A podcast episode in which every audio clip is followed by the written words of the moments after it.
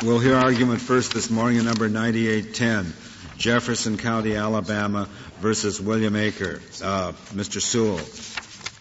Mister Chief Justice, may it please the Court, I want to speak to you first this morning about the jurisdiction issues in this case. This case presents the question of how, not whether, but how the Tax Injunction Act applies to a tax collection case removed to federal court. That, in turn, depends on whether the Act is interpreted and applied as a broad jurisdictional barrier or simply as a limitation on a court's remedial power.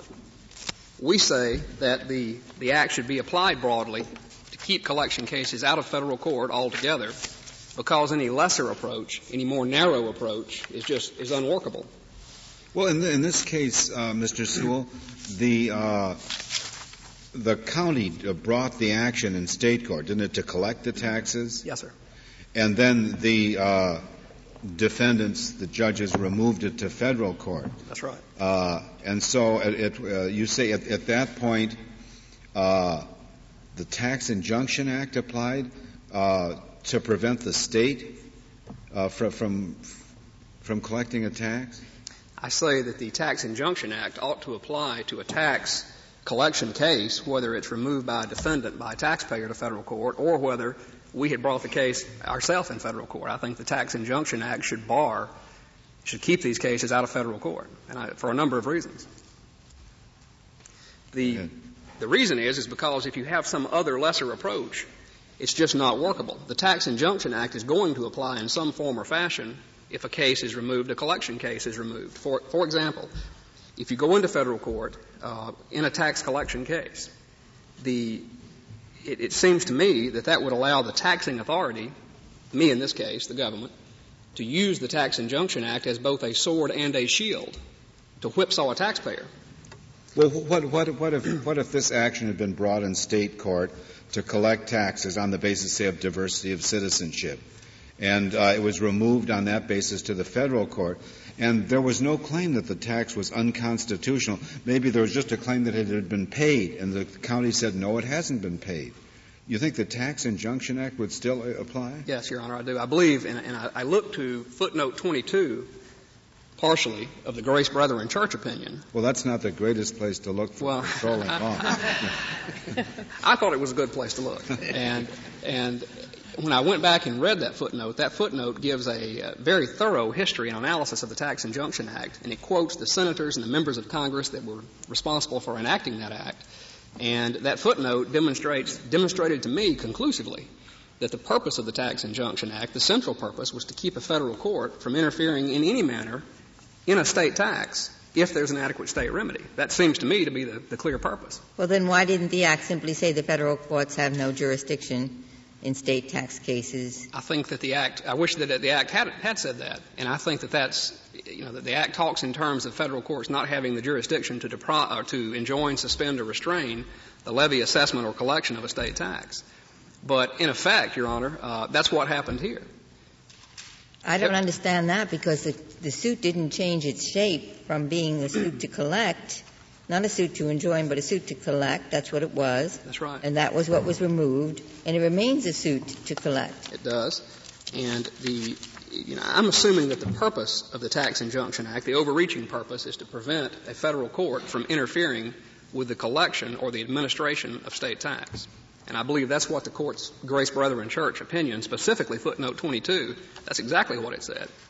Now, the, the way I see this, the, in this case, the, the federal court did interfere with the collection not only of our tax.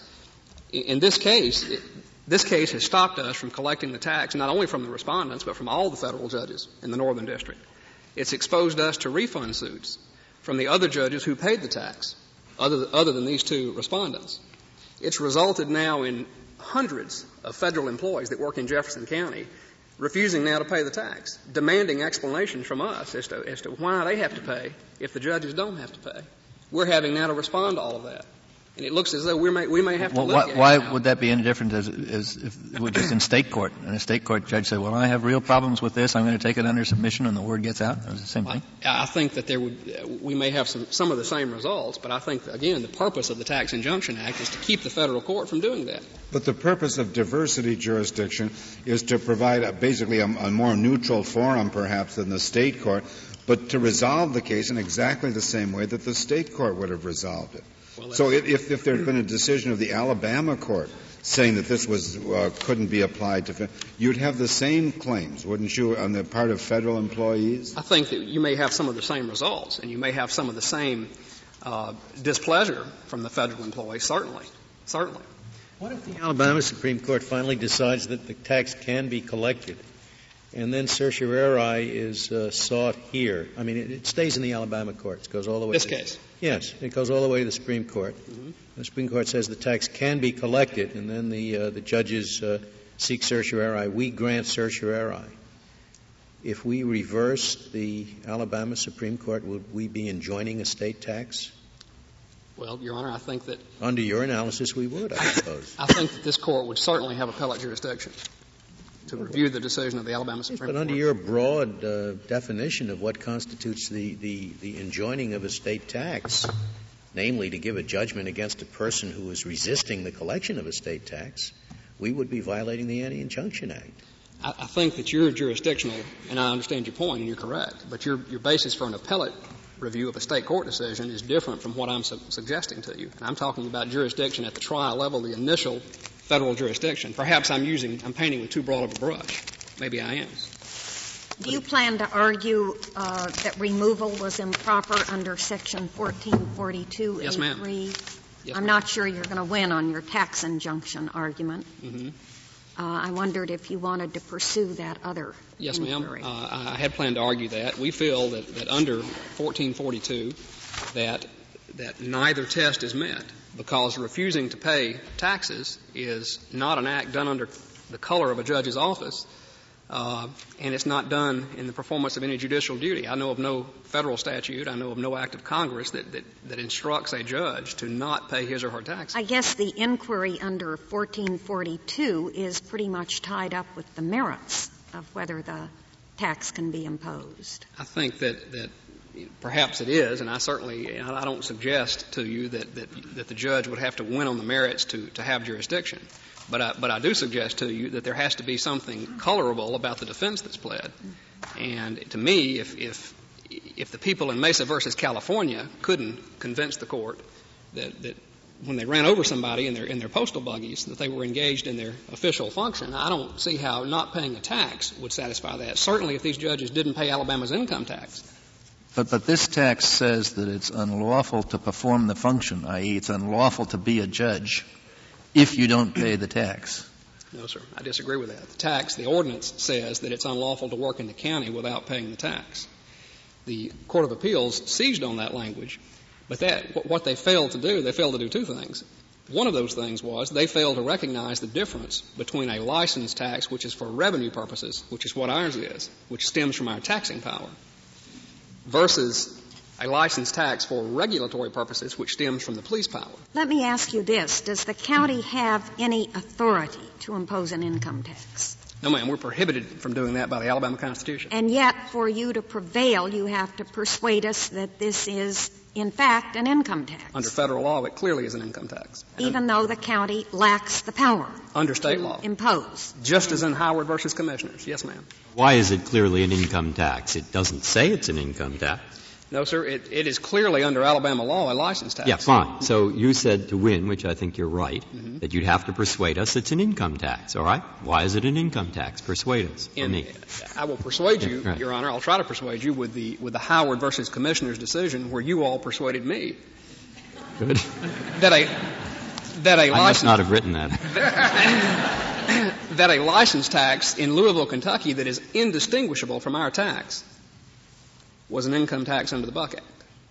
And why, why is it, I mean, this, why is it basically an income tax? Because the Buck Act makes it an income tax. Congress, Congress converted all state and local license taxes to be income taxes under federal law. So, so if uh, you pass a tax that says anybody who Anybody, take an unpopular matter. Anyone who applies the federal sentencing guidelines will pay a tax measured by their income. Is that an income tax? That is a, I would think, a discriminatory tax that would violate. Yeah, but is it an income tax? I don't know. All right. Now, here, they're saying, you read the opposition's brief, and they say, first, it doesn't say it's an income tax. And second, there are vast numbers of employees who don't pay it measured by their income. They pay it measured by fifty dollars a year. They include, just have the A's, I guess, architects, attorneys, auctioneers, automobile dealers, automobile accessory dealers, and that's only the A's, and I'm only halfway through, all right? So, so vast numbers of people pay fifty dollars a year, one hundred twenty-five dollars a year. Some people pay it measured on their income, and uh, it's uh, also not called an income tax, and it would be illegal to, pay, to have one under state law. Okay, now why is it an income tax? Your Honor, in answer to your question, I disagree first with the word vast. ninety-two percent of the people who earn wages in our county pay our tax. ninety-two percent. eight percent pay license fee to the state of Alabama, and those are predominantly federal employees. Where does that number come from? It comes, it, that, is, that number is not in the record because right. This issue was never raised until we got to this court. Well, how would I find out whether, you know, I, I see a big list of occupations. How do I know, how am I supposed to find that out? Well, I, I, this, this information is not in the record, nor is the fact that one thousand two hundred nine of the twelve thousand federal employees in Jefferson County, one thousand two hundred nine of them pay state license fees and do not pay our tax. In the Howard case that you rely on, um, w- w- were there categories by business As, as your ordinance has it? Exemptions. There were some, yes, or some. Some of them were. Some were, of course, domestic service. So you could be either an employee in sort of a catch-all group or a person with a specific business, and you had to pay different rates according there, as I understand, to your yes. business. That, that was that was the the pattern of there was, there was, the ordinance there was, in Howard? Yes, sir. There was a separate law, and, and I, whether it was a state law or whether it was a city law, that I don't know. But, it, but when you read it, read it very carefully, you see that it applies to insurance companies and then other corporations, persons that are taxed by these other sections of Louisville law or by Kentucky law. So the Louisville occupational tax had exemptions. I don't know how broad they were. I don't know how narrow they were. I know how narrow ours are. It's only eight percent of the people. I don't know how, how broad or narrow Louisville's was. Your, your, yours doesn't look like an income tax because uh, it's, it's on gross receipts. There are no deductions. But that was also true of the Howard. That's right. Nice. And, the Buck Act defi- defines income tax very broadly, doesn't it? It does. It's any tax levied on with respect to or measured by net income, gross income, or gross receipts. And ours is. Yes, sir. And there's, there's no dispute about that. But don't you have the additional problem that your tax, your license fee or tax or whatever it is, is arguably discriminatory under Davis v. Michigan? No, sir. No, sir. Our tax does not... Our tax does not discriminate against any person, federal or otherwise. People, all the people on the list that Justice Breyer referred to don't pay it. The, I understand. The, the architects, barbers, hairdressers, all that list. As I they do not pay it. Well, I think that there is, I think that there is factual discrimination because we have, our tax applies to this group and, and the state levies its license fee on the others. And what that is is just a simple division of taxing authority. Well, yeah, but the, the, but the amount that is paid by the respective people in the different jobs is quite different from the amount the judges have to pay. Some, yeah. some are, and and, uh, and some are they not. All it depends are, on they? How They're much, all flat fees, aren't they? It, it depends on how much how much money a person makes. Well, there are, are there any of those which the license fee is as high as the, the income tax on the judges? Well, if if a yes, it, depending on depending on a how much a person would make, they could pay more in state license. Well, you know what federal judges make, and you know what the license fees are. I was under the impression that none of the license fees were as high as the tax on the judge. Okay, I, I'm with you, and I don't, I don't know if it is. I really don't. That well, wasn't. I doubt it is. But, but assuming that's true, why? How then do you get around Davis against Michigan? Because I read Davis versus Michigan as, as the problem with that tax was that it discriminated against federal employees by favoring state employees right. because of the source of the compensation, which is what the Public Salary Tax Act says. There that, may be other forms of factual discrimination. That wasn't the basis, though, of the eleventh Circuit's decision here, was it, that it discriminated? The eleventh Circuit uh, said, noted that the trial court found that the tax did not discriminate and went on to say the judges didn't appeal it, and so they were not going to address it. And is How it is true, the, uh, Mister Sewell? Yes, Mister Sewell, is it true that this tax would apply to state court judges uh, in the same way that it applies to federal judges? It applies to all constitutional officers of the state of Alabama. And the same with prosecutors? Who, yes, ma'am, who work in Jefferson County, Alabama. Yes. So the state court judges are taxed on their income in the same way? Just like the federal judges. And the Alabama Supreme Court justices, three of those who have offices in our county, satellite offices, pay the tax. Prosecutors are not. Are the prosecutors are not. Prosecutors may be, I think prosecutors are required to have a state law license. So they pay, they don't pay one half of one percent of their income. They pay at the state law license. They pay two hundred dollars a year flat or something. That would be the same for the U S attorney though, wouldn't it? It, it yes ma'am. That's very important. It's also the true for the doctors who work at the V A hospital. We have a large V A hospital. All of the doctors and all of the nurses are required by their federal job descriptions to have a state physician's license to practice medicine, and the nurses are required to have a state nursing license to be a nurse for the federal government. Mister Sewell, uh, yes, sir. Before, I, I want to erase a, a stupid question I asked. Uh, the answer to my question about the Supreme Court in deciding this case would be violating the Tax Injunction Act. Unfortunately, the act was not reproduced in your brief. Having dug it out, I find that it only applies to district courts, doesn't it? Yes. That's the right answer. Yes, sir. Thank you. Wish I had thought of that. I, I would like to reserve the rest of my time, please, if there's no more questions. Very well, Mister Sewell. Uh, Mister Jones, we'll hear from you. Mister Chief Justice, and may it please the Court, uh, the Tax Injunction Act bars only anticipatory relief against state taxation in federal courts. Uh, as Justice Stone said for this court in Matthews versus Rogers, which is cited in the legislative history of the Tax Injunction Act, although injunctions against state taxes should not be heard in federal courts, federal courts remain competent to decide questions of state law and therefore can adjudicate collection and refund cases brought in federal courts so long as the essential elements of federal jurisdiction are present. It's our position that in this case, the essential elements of federal jurisdiction are not present. The only asserted basis for federal jurisdiction is the federal removal statute, which does not apply here because the action of the judge in refusing to pay a tax on his private income is not an act taken under color of authority or pursuant to his duties as a federal officer. In the removal petition, respondents incorrectly stated that the tax was imposed on the act of performing their official duties. That's not correct. The tax is imposed on, it's calculated on, and assessed on their earnings. And this court made clear in the O'Malley versus Woodrough case that the responsibility of federal judges to pay taxes on their earnings derives from their private responsibilities as citizens, and that they have the same responsibility as everyone else to share in the costs of paying for the benefits that government provides. But the way the tax is designed is that you are, it is illegal to engage in the duties unless you pay the tax. You, you don't have simply a, a financial liability for the tax. I don't. There, there, there, there is a prohibition of To, uh, against engaging on the duties themselves. What it really says is it's unlawful to do it without paying the tax. And then you have to see what that means. What that means is if you don't pay the tax, you have to pay interest and penalties. There are no other enforcement mechanisms in this case. We would have a vastly... Does it matter at all that under state law the county is prohibited from imposing an income tax? Do we care about that? Not on them. They can't do it. Um, it's ultra vires. Well, let's go right to the merits. I've, I've just been talking about jurisdiction, but on the merits, no, the I income... think the removal argument is tangled up a little bit with the... Well, it shouldn't be, because the que- there's no question that they, they need to show a colorable federal defense, but the existence of a colorable federal defense doesn't dispose of the requirement that the act for which they were sued be one that they took in their official capacities. And it's our position that, that any federal officer who doesn't pay his federal, his, his state or local taxes is acting in a private capacity. Some judges uh, in this jurisdiction have paid the tax, right?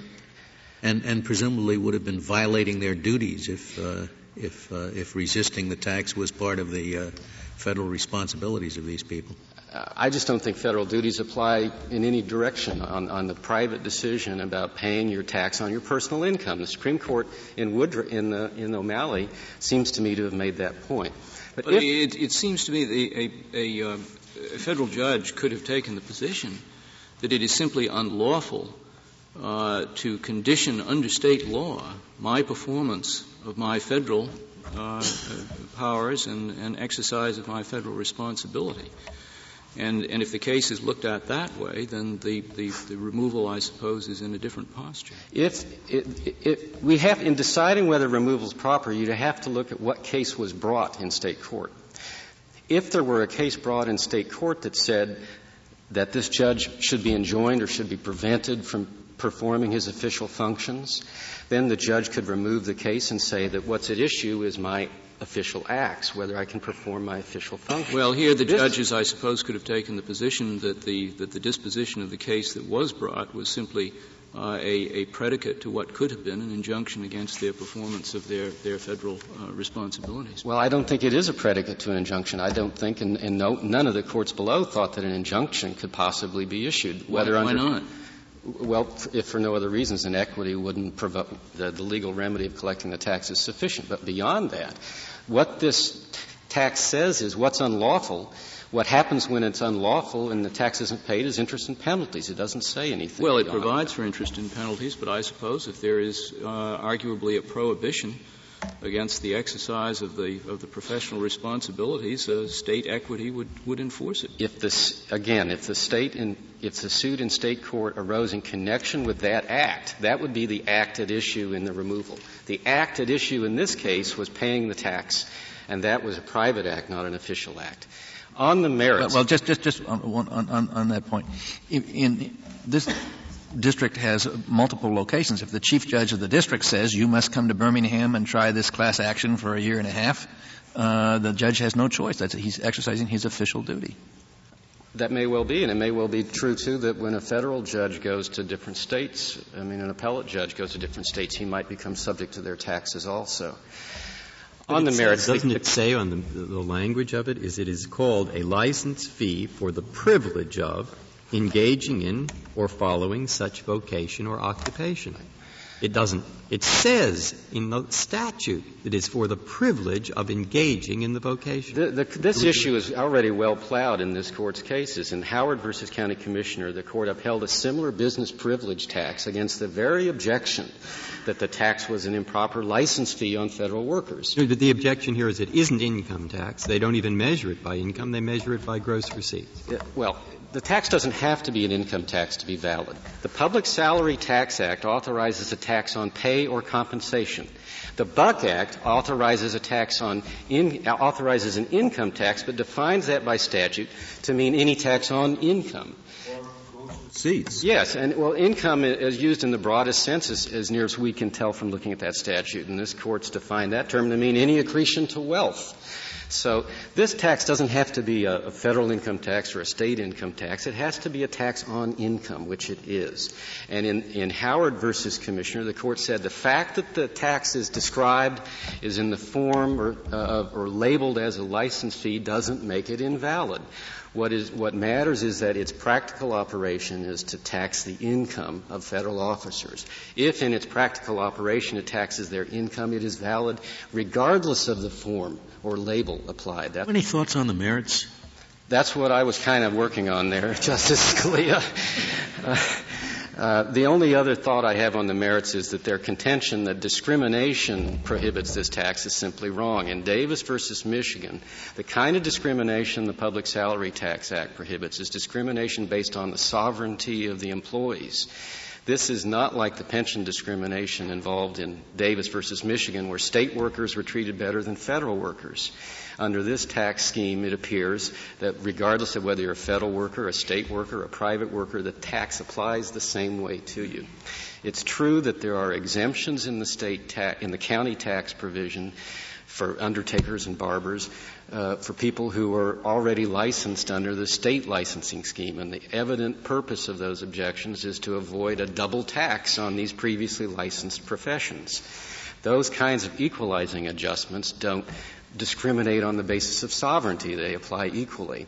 And this case does not pre- present any question about equal protection issues, whether these kinds of discriminations satisfy the rational basis standard, because those issues weren't raised below. The only discrimination issue involved under the Buck Act is whether, uh, under the Public Salary Tax Act is whether the stat- statute discriminates because these are federal workers. And the answer to that is not. Mister Jones, if we should agree with you, Um, ab- about the, that issue on the merits. What about the issue that the eleventh Circuit didn't decide, and that is the diminution of compensation? Uh, would we? Well, the, the O'Malley versus Woodrough, the court held that that a tax on the incomes of federal judges was, would not be a diminishment of their compensation for Article three purposes. Mister Jones, I don't think the tax in Michigan discriminated against the federal workers because they were federal workers. It just treated them like every other citizen in the state. It discriminated in favor of a very small group of state workers. It did discriminate on the basis of sovereignty, though, and I believe you dissented in the Davis case. And I, I think, think the, the majority's, the majority's view is what I was trying to describe. Yeah. You're not asking us to re-examine Davis. Okay. Um, Mister Jones, you've repeated, repeated several times about your reliance on O'Malley against Woodrow, and yet is, uh, it isn't cited in the government's brief. Could you file a citation to that with the clerk? It, It's certainly cited, uh, if not in our brief, in one of the briefs. But I will, I'll provide you with the citation, and, and uh, perhaps Mister Sewell can give it to you in his reply. Thank you, Mister Jones. Uh, Mister Morrison, we'll hear from you. Mister Chief Justice, and may it please the Court. Before turning to the merits, I want to deal with the Justiciability Tax Injunction Act issue and the removal, which are all kind of tied together in, in our view. Uh, this case was removed from the Small Claims Division of, of the State Court of Alabama uh, by the respondents, two Article three federal judges. Uh, and they alleged in their removal petition that the provision that uh, both uh, Justice Kennedy and, and Justice Souter focused on and, uh, about the unlawful, making it unlawful to engage in the occupation, was tantamount to an imposition of a licensing requirement by the county upon federal judges, which, if carried out, would interfere with their federal ju- uh, carrying on the duties of federal judges. For purposes of removal, that is clearly a kind of federal immunity defense, saying that the Constitution does not allow Jefferson County uh, to do that.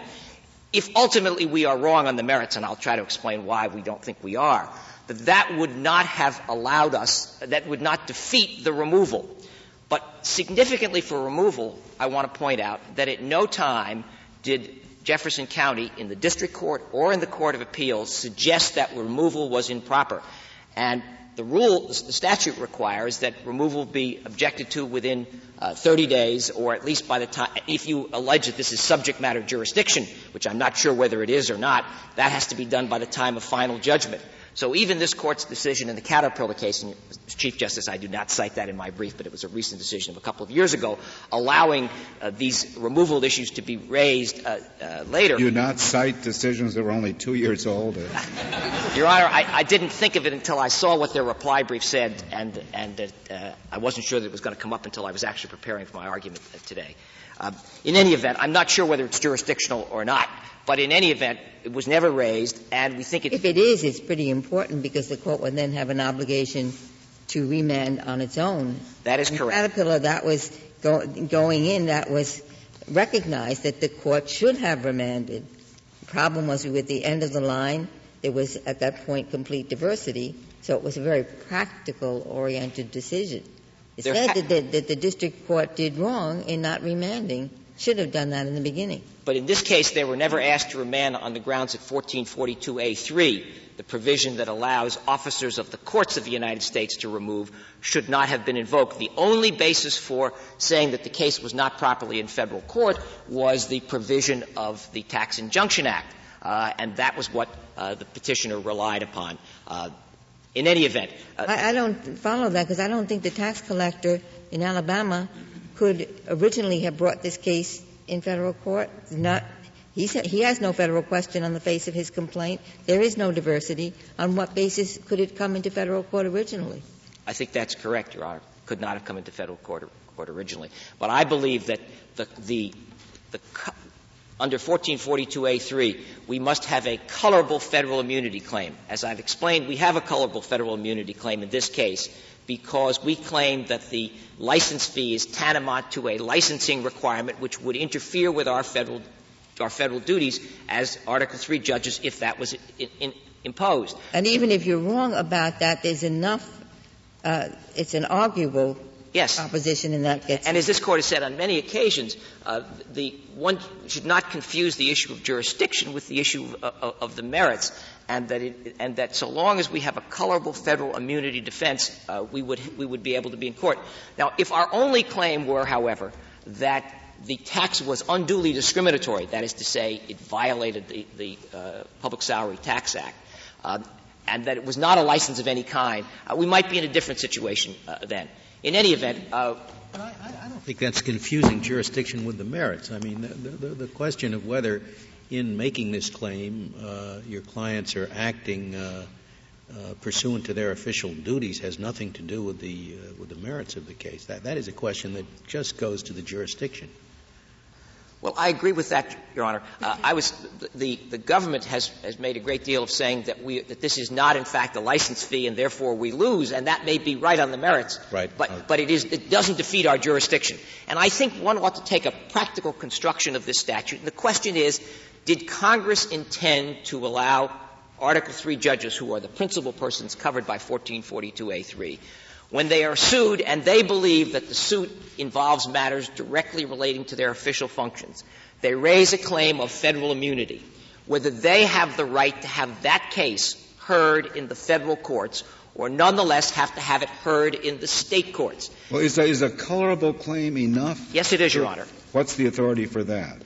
Uh, uh, Willingham and uh, I, I believe that Mesa against California also is. Um, The Willingham case is, is uh,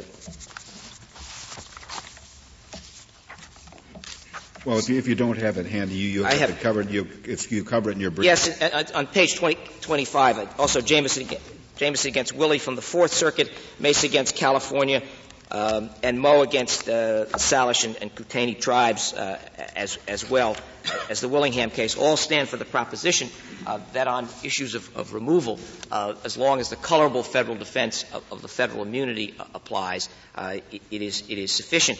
Uh, that, that, that's the merits question. Yeah, that's I, I that's, that's not things. that's not the question of of whether the official is acting in official capacity in, in bringing the suit.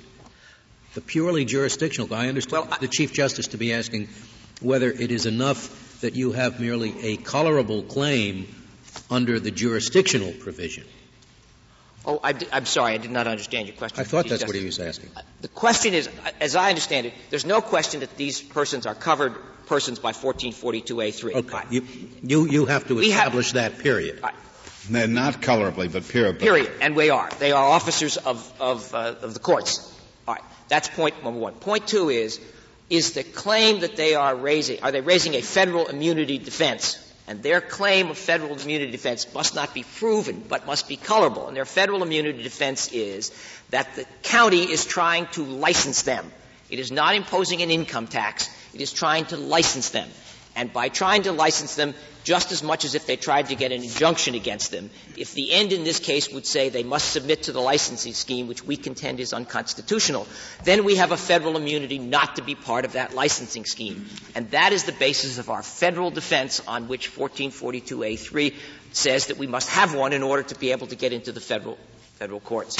And that Congress has, has said in those circumstances federal judges should be entitled to have federal cases litigated in uh, federal courts before Article three judges instead of the state courts uh, in which the action happens to be brought.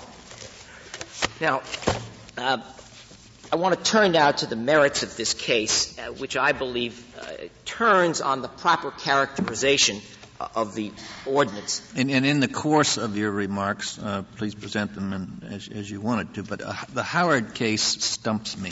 Well, let, let me. Uh, I, I just don't know how to get around that. Well, let me let me begin with, with Howard, since it has taken up uh, some attention.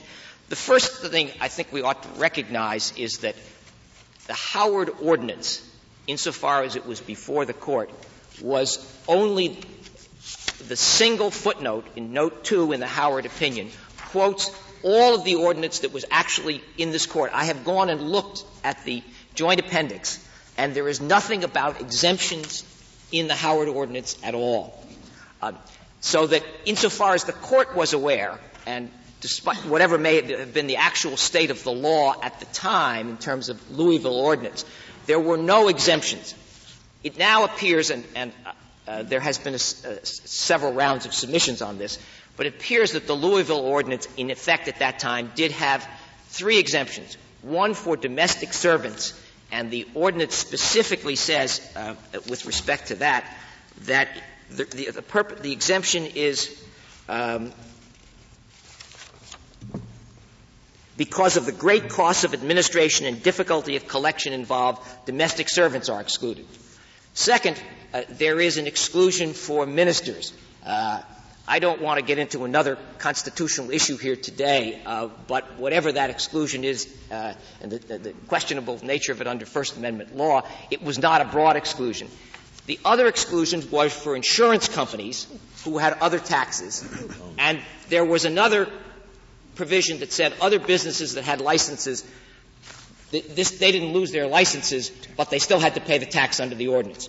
Stated another way, instead of the one hundred forty exemptions uh, across a broad range of issues that we have in this statutory scheme here, uh, we had a very narrow set of exemptions. Uh, one for obvious administrative convenience reasons. Well, you, I think your problem isn't so much the Howard case as the definition in the Buck Act that says uh, an income tax is any tax levied on with respect to or measured by net income, gross income, or gross receipts, which the court was simply interpreting in Howard. Well, I want to be clear. The fact that this is not an income tax like the federal income tax is not the reason that we say that this is not a tax covered by the, by the statute. Second point, the Buck Act is principally a provision to remove the possibility that someone would claim, well, you cannot tax someone because you're working on a federal enclave. Well, whatever it may be principally, do you, do you dispute the fact that this, this tax was measured by either gross income or gross receipts? I do not, Your Honor. Then why, why doesn't the Buck Act cover it by its very terms? The Buck Act is not an enabling provision. The Public Salary Tax Act is an enabling provision. The Buck Act, which was passed two years subsequent to that, was a provision intended to close a possible loophole. That the argument is that even though, in this, in the case of, of Louisville, the, the ordinance there was physically within the confines of the city of Louisville. It was actually, the property was actually owned by the United States. And the concern was that someone would say, as someone did in that case, and that was the principal focus of the issue, uh, in that case, the, the United States government has right to the property and therefore no locality may impose the tax. The Buck Act didn't impose any tax or authorize it. It removed an impediment. Indeed, those are, I think, the words in, in, the, in the Howard opinion itself. But even if this is, and, and, and then that gets me to my next question, which is, uh, while one might think of this as a, as a tax on pay or compensation, that we believe that the fact that there are these massive exemptions, exemptions which are totally unrelated to income, but they're also totally unrelated to the source. I mean, you're not, or maybe you are, making an equal protection case that it's arbitrary to let the barbers pay less than the judges. I am but not making here, an equal protection argument. But I, here, it's, all the state judges are in the same boat. The U S attorney pays the, the other fee, and so does the district, local district attorney.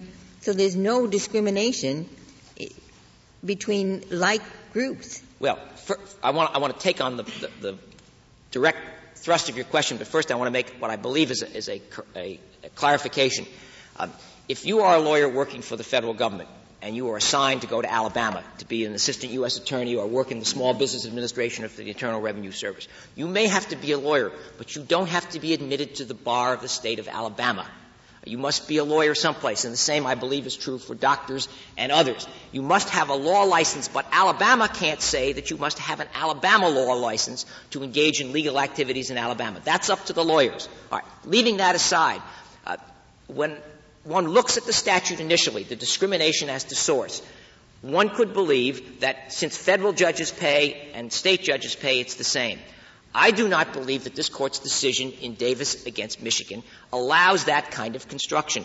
That was the very argument that was made there, that there was only a narrow group of, discri- of discrimination there. The Court said, and, and Justice Stevens is perfectly aware of this because he wrote the dissent there, he said the Court has adopted, in effect, a most favored nation provision under which if federal employees are treated worse than state employees, then that is the proscribed discrimination, different from an equal protection discrimination. And uh, the court, eight to one, said that that is entirely correct. That is, in essence, what we have here, that there are one hundred forty occupations in the state of Alabama who pay license fees which are not calculated on income. But we, we, we began with a case being removed because you have a def- federal defense, and now all of a sudden it's discrimination, which yeah, is... You didn't we have two claims. We have a first claim that it's a, there are two separate but related claims based on the exemption. One is that the exemptions destroy the essential licensing aspect.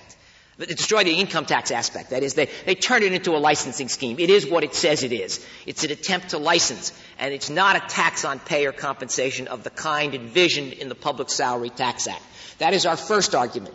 That is the argument that gets us into the federal court under fourteen forty-two A three.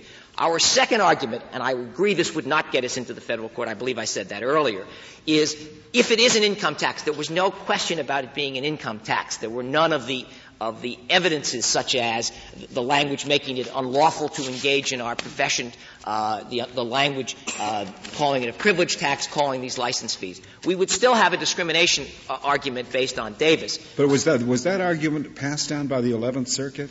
Th- they said there was no discrimination, Your Honor. Yeah. Uh, I, I, the argument based on Davis was not. I was not counsel of record. Yeah, and did, did you file a cross-petition for certiorari? No, I don't believe I have to, Your Honor. I believe that as long as I'm asking for the same judgment, which is that the tax is declared unlawful, that I do not have to file a cross-petition. So you're asking us to reverse a holding. The district court said there was no discrimination. The Court of Appeals said they would not consider that. Your Honor, I'm asking you to affirm the judgment. You could do it on either of two grounds, that it's a license, in which case we are affirming exactly what the district court and the Court of Appeals said, or in the alternative, that it's an unjust discrimination. Um, and, and either of those grounds would result in the identical judgment of the district court and of the en banc Court of Appeals, although I could... If, if the basis for your removal under uh, the federal part of the removal statute fails, shouldn't the district court simply remand to the state court to hear the discrimination issue? It's kind of like pendant issue here. If the you, if in, other words, in other words, if your business privilege tax argument falls away, which was on the merits, which was on the merits, was the basis for you to get into federal court, the federal court, you wanted to go on and decide the discrimination issue on the ground that it's pendant jurisdiction here. Yes, I would say that would be correct, Your Honor, and, and under. twenty-eight U S C thirteen sixty-seven, the supplemental jurisdiction provision, uh, uh, which, since this question had not been presented, I didn't, I didn't note it, allows for pendant jurisdiction for claims arising out of the same uh, transaction or occurrence. I believe it's case or controversy. The terms actually are there, so long as, the, as there are no additional facts. And in the case of federal questions, which this would be, this is not even, indeed, it's not even a different claim. It's a different defense to the same claim raised by the state. Given the, the purpose to promote economy and the fact that we are here and everybody has briefed this issue, there's no facts in dispute. Mister No Morrison, may I just interrupt you there? Because thirteen sixty-seven, the supplemental jurisdiction provision, applies when the claim, uh, there is a claim within the original jurisdiction of the federal court. This case, whatever, is not within the original jurisdiction. You agreed with me there was no diversity. The suit, suit to collect is not based on federal law. It's in the removal. It's, remo- it's removed based on a federal defense. And there's no provision for original entry into the federal court based on a federal defense. So supplemental jurisdiction, I think, would not apply because there's no claim here uh, over well, which the federal court has original jurisdiction. I, I believe it, it obtained original jurisdiction if the removal was proper in the first instance. But in any event, thirteen sixty-seven, and I was thinking on my feet a little bit, principally relates to additional claims, not to additional defenses. And what we have here is an additional defense by the judges, the discrimination as opposed to the license defense. And given the, the, the common nucleus of, of, of the operative facts, there would be no reason not to decide this, this, this Mister question. Morrison, we have held, I guess, that whether the tax should be characterized as an income tax is a matter to be determined on federal law. That is correct. Howard so held that. And in making the federal law determination, uh, do we look at all at state law uh, which says that the county has no authority to levy an income tax? Is would, that part of the federal law calculus or not? It is part and of it. How have we dealt with that? Uh, well, I, I think you've dealt with it in the context of looking at the statute as a whole, which includes both the fact that the state, the state forbids the collection of income tax, the fact that this is designated a, a license fee, that it's an occupational license tax for the privilege of engaging in the business. But the Court has made it clear that the labels are certainly not controlling. They are some, some assistance to the Court in trying to understand, and I think I would put it this way. When Congress in nineteen thirty-seven passed the Public Salary Tax Act, it permitted states and localities to tax pay or compensation. And what we're trying to do here is to, to understand the meaning of that term. Obviously, it, the, the pay and compensation tax does not have to be a mirror image of the federal income tax in whatever iteration we're talking about, nineteen thirty-seven or nineteen ninety-seven. Uh, it, it must be a tax related to a tax, for instance, on wages alone that didn't tax passive income would be perfectly acceptable. Or conversely, a tax on passive income would be, would be acceptable. There could be deductions allowed. There could be the same as federal. They could be different. All of that would be a tax on pay and compensation. The question is, does a scheme like this one, in which there are massive exemptions for persons whose exemptions are not based on anything related to pay or compensation, they are based upon a fixed license fee uh, paid to the state, Uh, in amounts that range from two dollars and fifty cents uh, in fixed amounts up to two hundred fifty dollars or, or five hundred dollars. Uh, but regardless of what those amounts were. Was this not argued uh, in, in the, uh, the Howard case? No, Your Honor. Because the Howard case applied simply to area yes, discrimination. Yes, it, it, it was a geographic fight. Um, the principal issue in Howard was whether a complicated annexation by the United States and then giving back to the city of Louisville had somehow made this no longer part of the city of Louisville. And that was the first issue the Court dealt with. Opinion is only six pages. The second part was whether the Buck Act applied and whether this was the kind of federal enclave that permitted it. There was no question uh, in the majority opinion as to whether this was an income tax.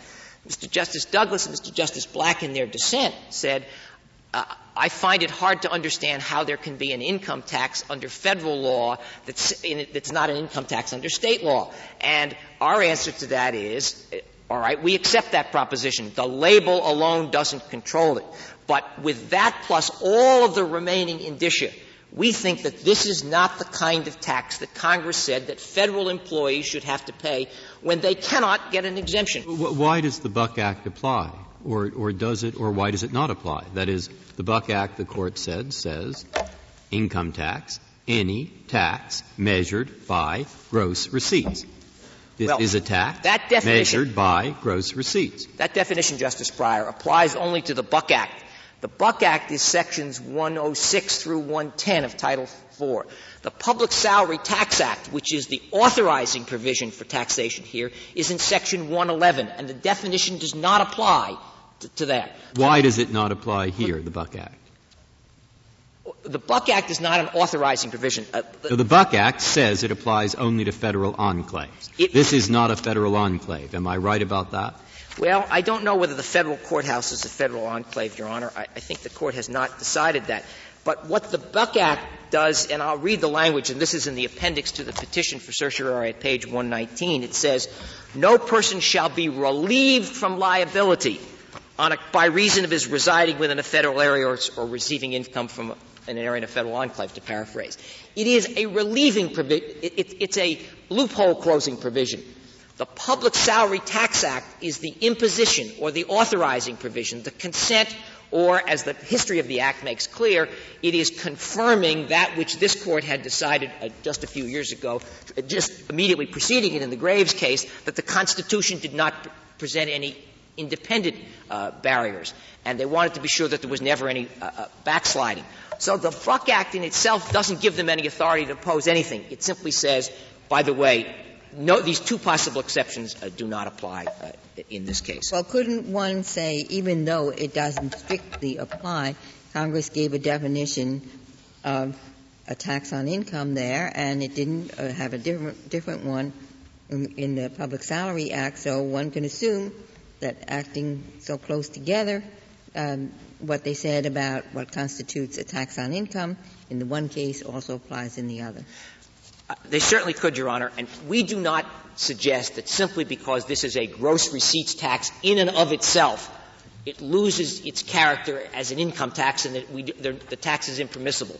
It's the fact that it's a gross receipts tax and there are these massive exemptions and there are the provisions making it a license fee, privilege. If it, if it were called a professional income tax, would your argument be any different? Based on the exemptions, no, no it wouldn't. Everything's the same. The label is different. It would be a little bit less of, of an indication that this is a licensing scheme, which is, after all, what the state says it is.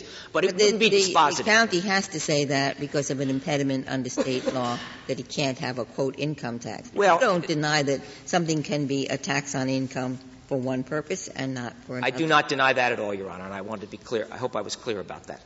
Uh, uh, we, we recognize uh, that the county and, and the state may properly take into account the fact that persons who are licensed by the state and pay fees, in the case of lawyers, a considerable fee, in case of most other professions, a quite a modest fee in Alabama, that all of those persons uh, have the, the, the state could properly take the payment of those fees into account. Well, can't the st- doesn't the state also speak of licensing people who engage in certain uh, kinds of businesses and collect a sales tax from them based on gross receipts?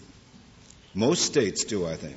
They call it a license tax, but it's simply measured by gross receipts, and it's a sales tax. Well, that is in addition to all the taxes that are at issue here, and uh, that, that I don't think that the, whatever the state sales tax is, it doesn't, as far as I am aware, doesn't distinguish between persons who are licensed under these one hundred forty provisions. No, but what, what, what, just hypothetically, what, what if what if a state said that, you know, in order to engage in the following businesses, and it names virtually every business, you need a license, and the, you're going to have to pay a sales tax, and they're measured by gross receipts. Uh, that would be an income tax under the Buck Act, would it not? It, it, I'm, I'm trying to think how it applies to federal employees uh, or, or federal judges. I assume that nobody's going to talk about them paying no, taxes no, on their just, opinions uh, that they issue. Just, uh, just assume, assume it applies to, or, to uh, anybody who engages in certain kinds of businesses that produce gross receipts. Well, the Buck Act, of course, doesn't talk about how states and, and, and, and localities can do it. It only applies, the Buck Act only applies when there are federal officers or employees involved. Uh, yes, but the, the, that's true of the Public Salary Act, too, isn't it? Yes, they're both limited to federal employees, Your Honor. But it seems to me you're, you're trying to say that a license tax is something quite peculiar to just certain professions. And I, do, I don't think it is oh, at all. I, I didn't I think, mean to say that. I think you have a license tax in most places to engage in any kind of business, and it's called a sales tax. Well, most of them are fixed fees. Um, certainly a, a sales tax is, is not a fixed fee. Oh, of course not. Of course not. But the Public Salary Tax Act doesn't talk about sales taxes at all. It's clear that that's measured on, on, on income. Now, that there, but, if, uh, but under the Buck Act, a sales tax w- would be an income tax. A gross, a gross receipts tax. For instance, the court reporter in the City of Pittsburgh case sold transcripts. We have no question about the, the fact that the transcripts that were sold to the public are properly taxable under uh, the Public Salary uh, Tax Act. Um, and that's in large part because it's not a licensing scheme in any way, and also because uh, there are no exemptions for other kinds of reporters and others in similar situations, no arguable uh, discrimination.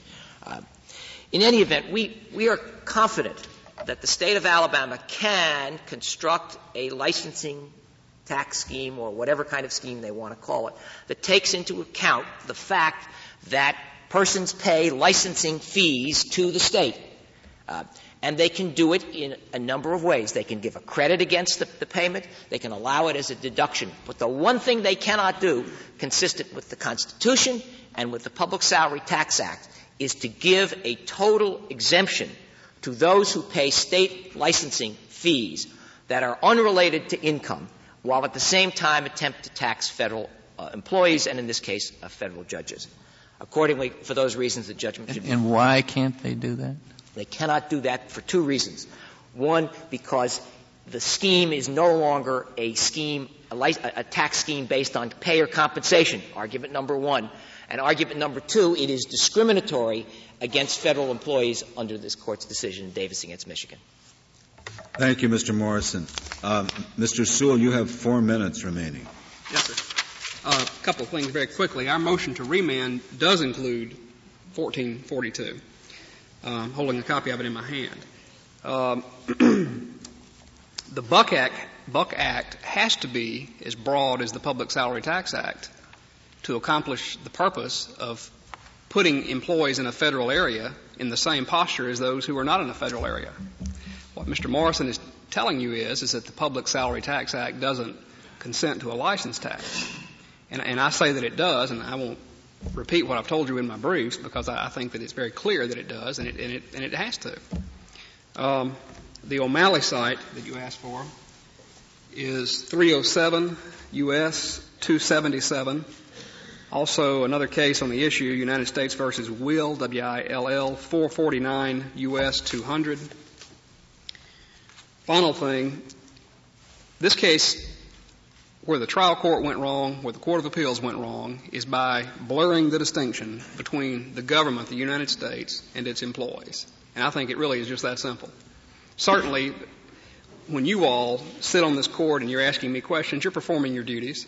But when you all are paying your taxes, you're acting as citizens. You're not, I just don't think that you're the United States government when you pay your taxes any more than you're the United States government's when you pay your credit card bills. Mister Sewell, what yes, about ma'am. the argument that this discriminates against federal employees? Because if that were so, there would be a case here, wouldn't there? If, if that were so, there would be, but that's not so. And this, that argument, every, every time we go to a different court, that argument changes, and it's changed now. Now, we're, now, for the first time, we're claiming that there's some discrimination. And Mister Morrison told you that federal employees can't get our exemptions. I told you this morning, a while ago, that twelve oh nine of the twelve thousand federal employees in Jefferson County have our exemptions. They can get them. They have them. His That's point on discrimination, ten percent. I think, is not – one point is that it's unlawful because of that, but the other is that it just – it helps to characterize the tax. If it were really an income tax, they wouldn't charge lawyers two hundred fifty dollars flat and judges, uh, uh, depending on their salary. If it were really an income tax, they'd run it like an income tax. What's your response to that? My response is, is that Kentucky also prohibits its cities by state law from levying an income tax, and that all the exemptions, the exemptions for insurance companies and the others in the, in the ordinance that this court considered in Howard, those other exemptions, my understanding is, when you go back, you've got the ordinance, you go back and look at it, you will see that they are flat fees. It's the same situation. Chris Holloway was decided long before Davis against Michigan. You mean Howard? Howard versus Michigan, nineteen fifty-three. And you all, we had, we struggled to get that ordinance. You've got it now. You've got the actual ordinance that was at issue in that Howard versus Commissioners case. And it's just, it's virtually identical. Um, how did, how did the court reach the conclusion in that case, which the court reached, and it had to reach, that there was any basis at all for a federal employee to pay a license tax if Congress didn't consent to a license tax? Well, was federal immunity argued other than the fact that it was a former enclave? I think that, that there would Maybe be... Maybe that question almost answered itself. It's not I think it answers, enclave, but... I think it does answer itself. I think that there, there's no, there has to be some... He, Mister Morrison says the Buck Act doesn't consent to anything. There has to be some consent for the court to have reached its conclusion in the Howard case that federal empl- employees must pay license tax. Otherwise, there's no uh, basis for that conclusion. Thank you, Mister Sewell. Thank you. The case is submitted.